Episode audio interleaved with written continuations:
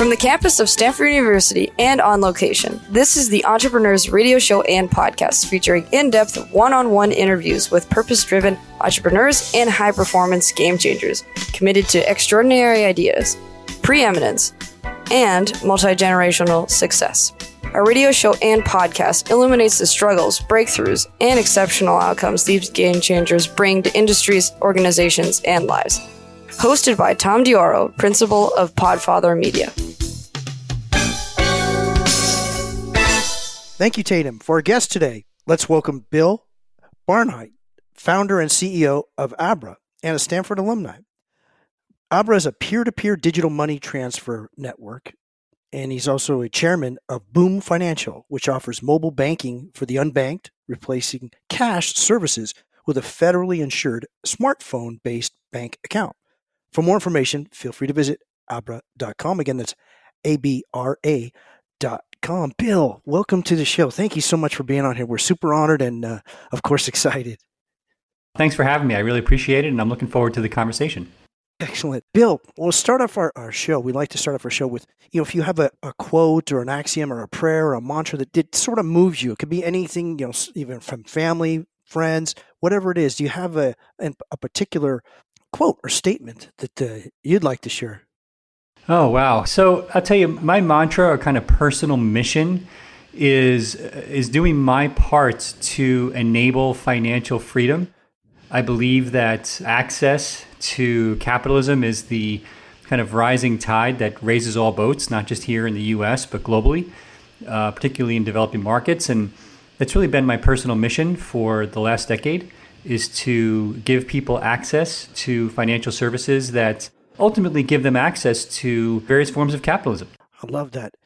At what point, if we'll do a, a deep dive on that uh, enable financial freedom, if you can recall at what point in your life where it really resonated with you as a person that that was really important for for people in their lives and that you wanted to make a contribution to that yeah, I would say it goes back about 15 years ago. I was doing a lot of work in the internet, early kind of dot com era work. I was at Netscape years ago and then did some work in, in kind of like the Web 2.0 space. And I, I got pulled into uh, some work in, in Mexico where I got exposed to banking and money transfer services, uh, not only there, but then eventually in the Philippines and in the Caribbean.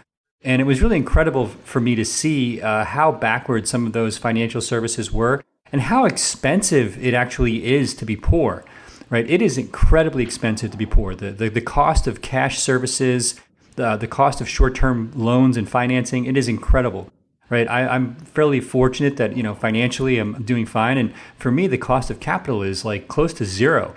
And but for somebody who's poor, the cost of capital can be 100x, right? It's just you know, it's just untenable for a lot of people globally, and it equates to the opposite of what my mission is, which is you know non-financial freedom. And and I, I quickly realized that the technology that I was so passionate about was not servicing that community, that global community, the way the way it could be or should be.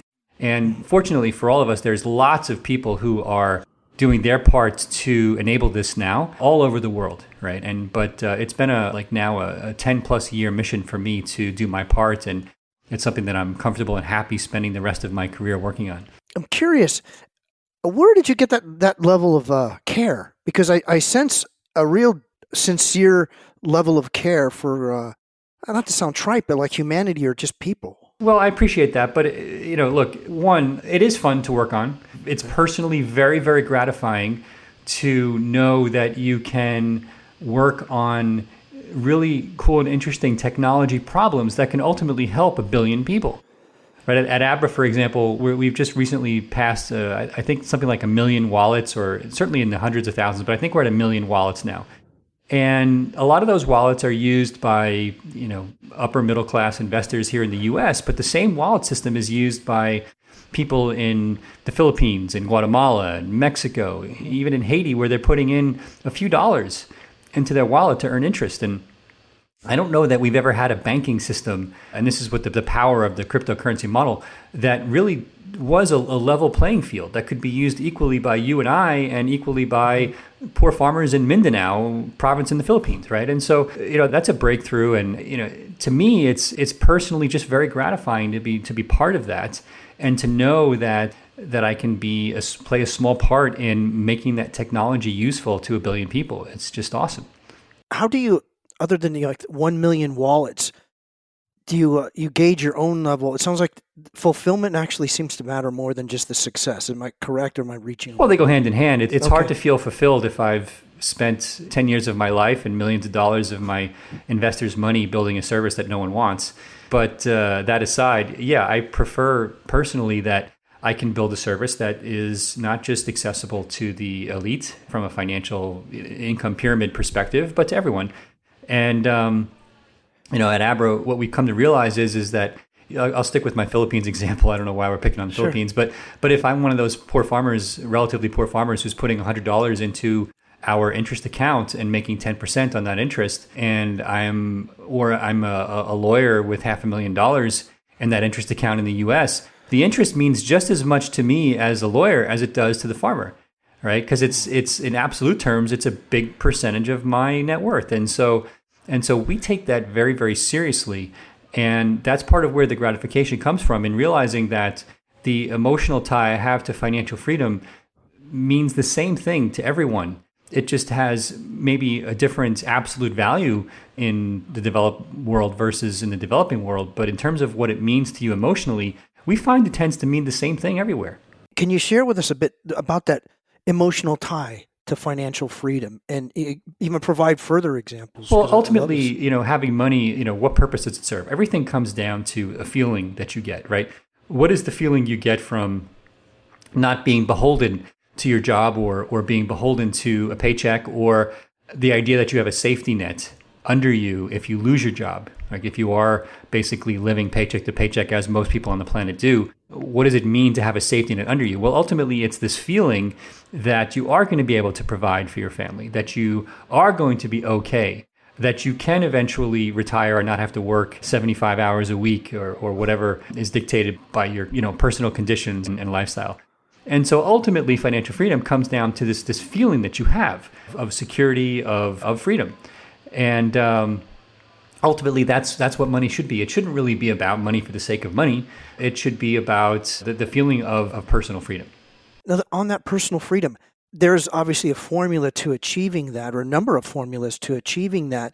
At what point do you want your i'll say clients for lack of a better word for your clients or people who are part of abra to kind of feel that for themselves? You know is it right off the get-go when they become involved with or you know at a certain point they'll get that feeling contingent on their contribution to it. Yeah, I'll be honest. A lot of people get into crypto because they look at it as a, a get rich quick scheme. And what I hope everybody comes to realize quickly is, is there really is no such thing for the masses as a get rich quick scheme. Get rich quick scheme, and if you have gotten rich quick, it's because you're lucky. And so, whether you got lucky because you were somebody who bought Tesla or, or Netflix stock over a 10 year period or not, it's still luck. And so, you know, human beings have a very difficult time understanding exponential concepts. And the most basic of exponential concepts is compounding interest, right? The idea that I could put a little bit of money into an interest earning account and earn more and more and more based upon the fact that I'm earning even interest on my interest over time is in the short term very difficult to grasp because if I say, hey, you could be a millionaire if you save over 20, 30, 40 years, it's difficult to just to accept uh, right? But you know, and, and it's also difficult to accept that we go from another exponential concept is is in computing, right? And so computers used to be the size of rooms and could basically do a few calculations a second. You know, now my smartphone is the size of a piece of paper and can do a thousand times more calculations than the computers that took the astronauts to the moon in, in the 60s. So actually millions of times more per second. And so that's a concept that the average person, this idea of exponential stuff, it's very hard for us to grasp that until it's happened. And then it's obvious, right? So if you can extrapolate that in advance, you can say, hey, if I do these things, if I save, if I leverage compounding interest, I will have a really good safety net. I will have a really good nest egg. And I can also take small risks with 5, 10% of my income on things like cryptocurrencies and get outsized returns while still building that nest egg. And those are very powerful concepts that people, now back to the original question, that people do learn quickly once they start to see it happening. Once the flywheel starts moving, right? They say, "Okay, I get it. I believe. I see where this is going. This is very powerful." Excellent. This is excellent. You're listening to the Entrepreneurs Radio Show and podcast on KZSU Stanford 90.1 FM. We're talking today with Bill Barhydt, who's the founder and CEO of Abra. For more information, feel free to visit abra.com. Again, that's abra, A-B-R-A dot com. Bill, I noticed you have a T-shirt, but I'm unable to see the full word of it. Can you share with us what, what it, It- says and, uh, and why it means what it means it's to the you? Dadalorian. It was a Father's Day present from my kids. You know, I'm, I'm a big uh, Star Wars Mandalorian now Oh, Mandalorian fan, and so I guess in suburbia I'm now the official Dadalorian.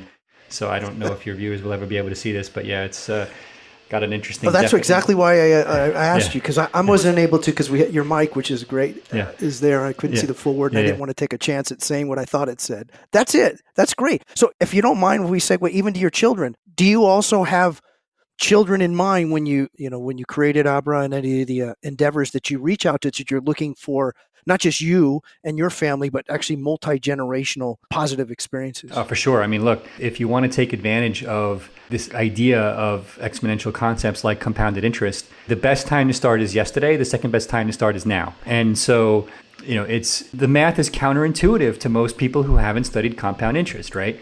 What do you want? Do you want a half a million dollars one time, or do you want $5,000 a year compounded at 10% interest for, you know, 25 years, right? And so most people just don't get the difference until they really see the effect of compound interest. And the best place and best time to start is when you're in your teens and you can basically start saving small amounts of money and see the effects of the compound interest and make a few small bets on outsized returns like cryptocurrencies, 5, 10% of your income or, or net worth, and put the rest to work to make 8 to 10% a year. It's totally fine for most people. The TED Talk you did. You were the first to do a TED Talk, I believe, about cryptocurrency. Correct? That's right. Yeah, I did a TED Talk on Bitcoin, and I think it was 2012. The tech was about two years old.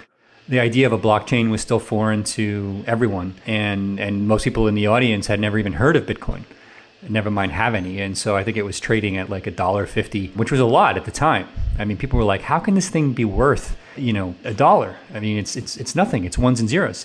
And now, of course, it's worth ten thousand plus, and it's a two hundred billion dollar asset, which didn't exist eleven years ago. And so, but yeah, it was an interesting, interesting time because I had to whittle it down. And remember, nobody had ever done this before, so whittling the basics down for a newbie audience that had never heard of it. It's a challenge today in 2020, but in 2012, it was another magnitude of challenge because no one had even tried to explain it to a, a non PhD in computer science. Yeah.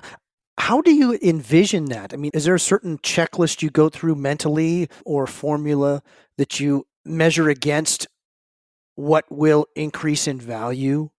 Not just crypto, but just it seems like there's a pattern of all of your endeavors that seem Well, to be, Crypto is unique. Uh, unless it's a trade secret. Yeah, crypto is unique. So I, I have to give you kind of two different answers, right? So Sure. So when it comes to Bitcoin, it's in its own world. Let me explain why. You'll often hear Bitcoin referred to as digital gold. What does that mean? All right. So gold derives its value ultimately because the amount of new gold created, or not created, because the amount of gold in the universe is fixed, but the amount of gold found on planet Earth every year is a tiny, tiny percentage of all the gold that we've already found. Okay. So therefore, we're not diluting the amount of gold on planet Earth by very much every year, almost by zero. It's a little bit, but it's not zero. Okay. That's actually what that scarcity is what gives gold its value, right? That's why the dollar used to be tied to gold. And the moment Nixon took us off the gold standard, everything changed from an economic perspective, right? That's when price inflation started. And basically, all the, the problems we have from a debt perspective are all traced back to taking the United States off the gold standard. We can debate that all day, whether that's good or bad. It just is, it is a fact. The fact that the situation we have today was started there, whether it's good or bad, is subject to debate. Now, Bitcoin takes that a step further one, it's not only scarce, but it's infinitely scarce, meaning at some point, no new Bitcoin will ever be created. And that is mathematically provable. Okay. As opposed to gold, whereas a little bit will be found every year, but we could theoretically mine an asteroid and significantly increase the supply. Now, that may sound crazy in 2020, but it may not sound crazy in 2100. Whereas in 2100, there will still be the exact same amount of Bitcoin, right, ever created as the maximum that we can say will be created now, right? And we'll never go past that. We refer to that as as the hardness of money, and Bitcoin is is has infinite hardness, which means that in theory, it should be the most valuable commodity ever created by man because we've never had a commodity, digital or physical, that was provably scarce to the point where there would be no more created. First time ever. Second, it's really easy to move around.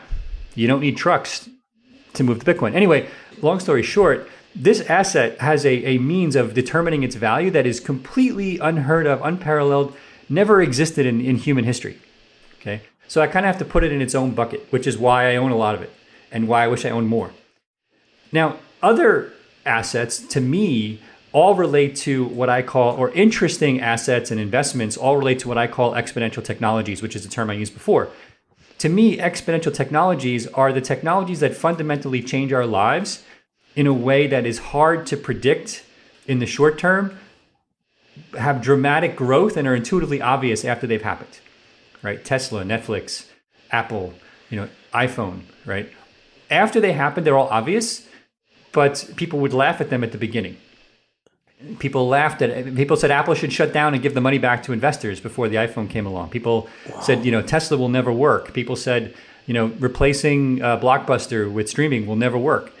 And, and more and more examples of this I can give you. And so these are the things that will change everybody's life that basically show exponential growth that are exciting to me to spend time on and, and look at as, as a long term investor.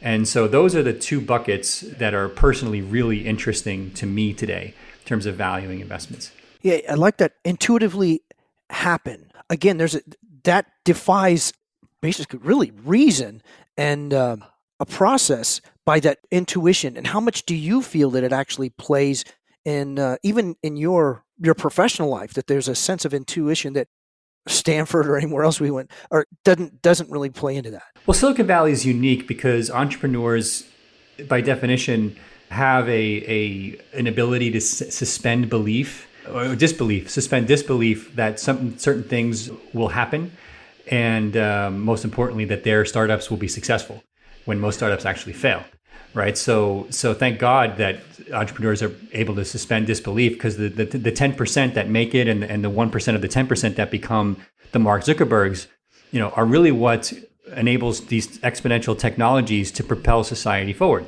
The reason that we carry smartphones, the reason that we stream movies from home, that we have gigabit fiber connections to our to our home, uh, you know, for our home internet, et cetera, et cetera are all based upon entrepreneurs suspending disbelief that that they can do things that are are counterintuitive, right? The, every automobile manufacturer in the United States said 15 years ago that the idea of starting a pure play electric car company is pure insanity. And here we are where Tesla is now worth than more than I believe any other auto manufacturer in the world has probably three fantastic businesses underlying it, not only manufacturing cars, but batteries and supply chain related to EV and solar that, you know, nobody believed, including friends of mine in the automotive industry. And so, so we need entrepreneurs that not only be in a position to go for it, but to have a, a more fundamental understanding of the likely impact that now seems obvious, right? Now, you know, I, I got fires burning here in, in the Bay Area where it's dark outside at, at, at 11:30 in the morning, you know, because of climate change, right? That these things have to happen. And so we need those people that can take that risk early to recognize that and make it happen for everyone else.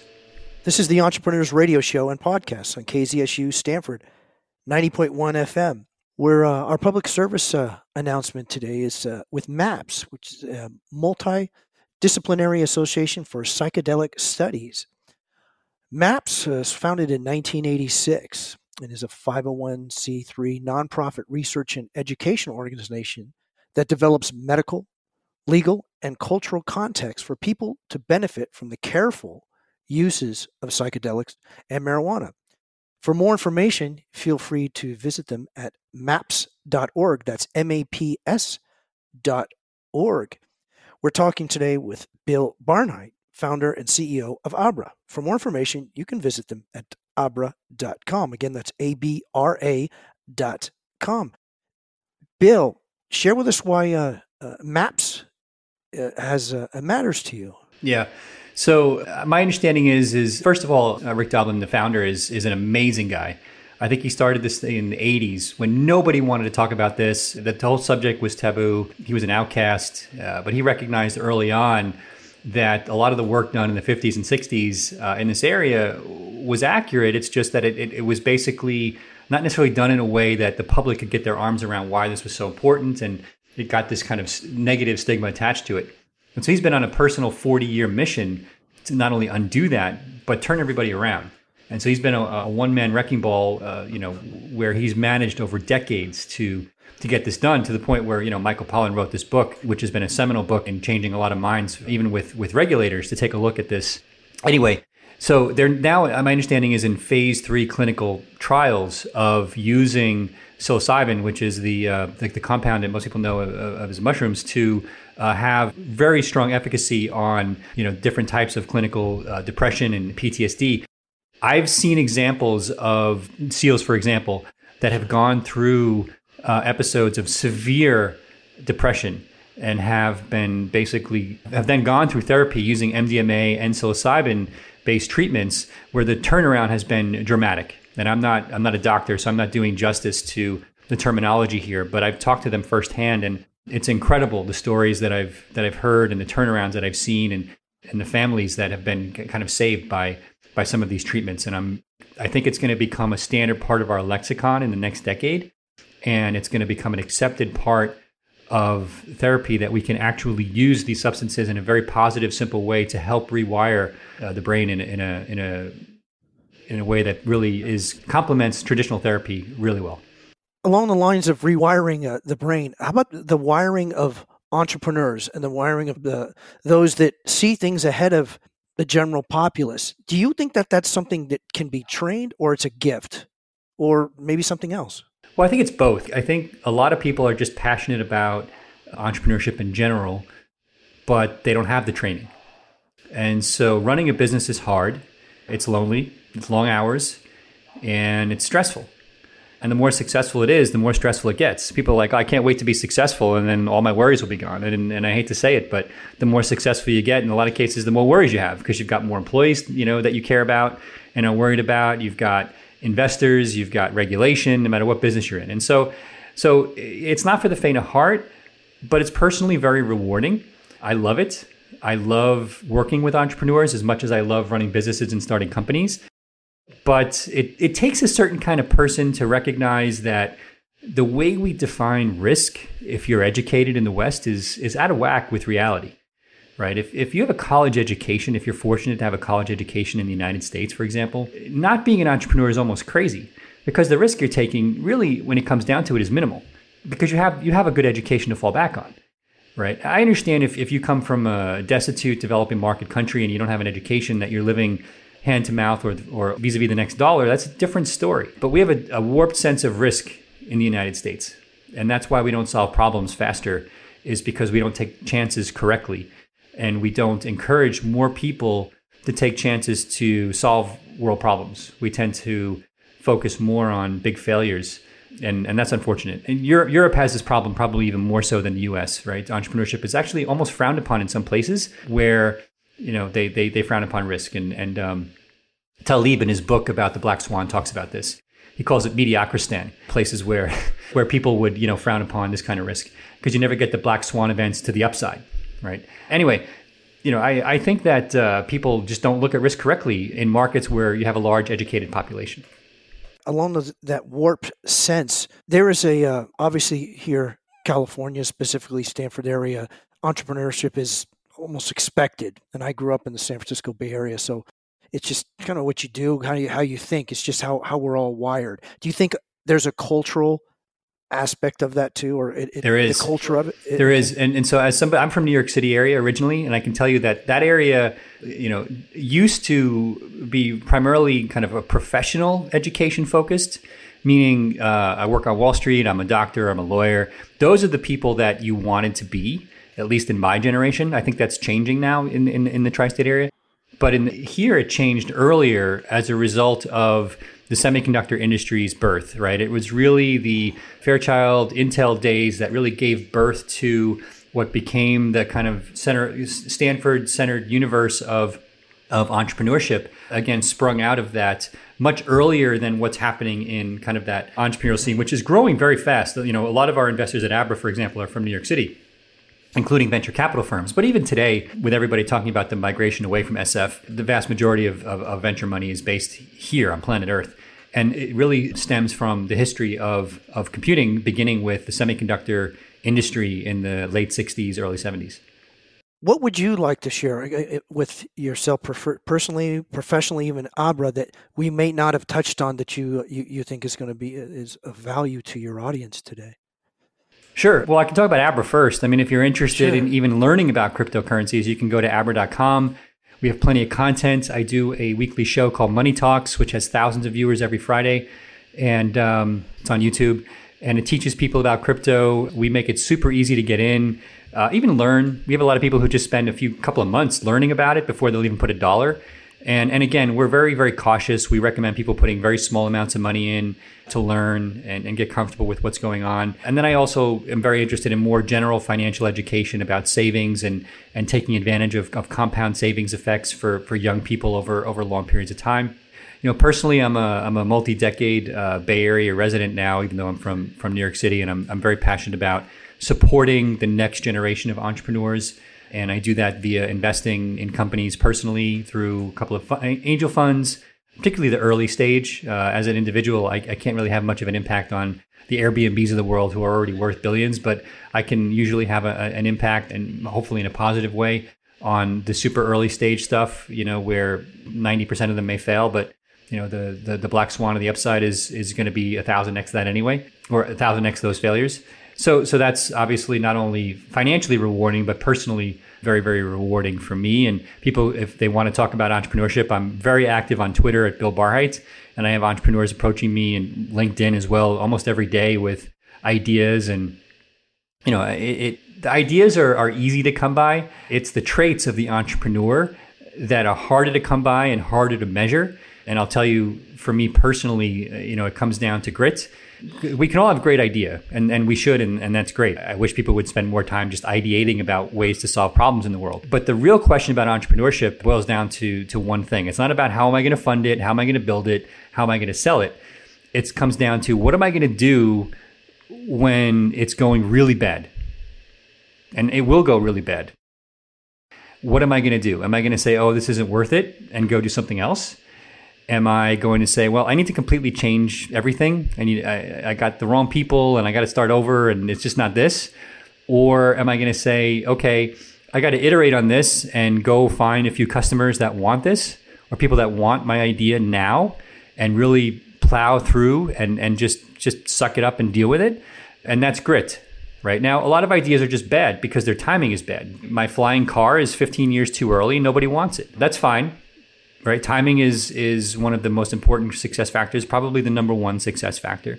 But the number two success factor is the grit of the founders, assuming that their idea is well timed. Meaning, yes, I can prove that people want this, but it's still really hard. That was excellent. Bill, it's been a real honor having you on our show and, and a, a real pleasure too. I hope you consider coming on again. Oh, my pleasure. Yeah, anytime, anything. Thank you very much. Our guest today has been Bill Barhydt. He's founder and CEO of Abra and a Stanford alum. Abra is a peer to peer digital money transfer network, and uh, Bill's also chairman of Boom Financial, which offers mobile banking for the unbanked, replacing cash services with a federally insured smartphone based bank account. For more information, we'll direct you uh, to feel free to visit abra.com. Again, it's abra.com. Join us again next time when we welcome another purpose driven entrepreneur or high performing game changer committed to ideas, positive outcomes, and a better world. I'm Tom Dioro. The Entrepreneurs radio show and podcast is recorded at Stanford University Studios in Palo Alto, California, and on location. The chief audio engineer is Eris Chikopoulos. Chief engineer is Mark Lawrence, and we are all assisted by Peter Caroline and Omar L. Sabrao. And the executive producer and host of the Entrepreneurs Show is Tom Dioro. If you wish to contact us, our email is interviews at kzsu.stanford.edu. Again, that's interviews at kzsu.stanford.edu.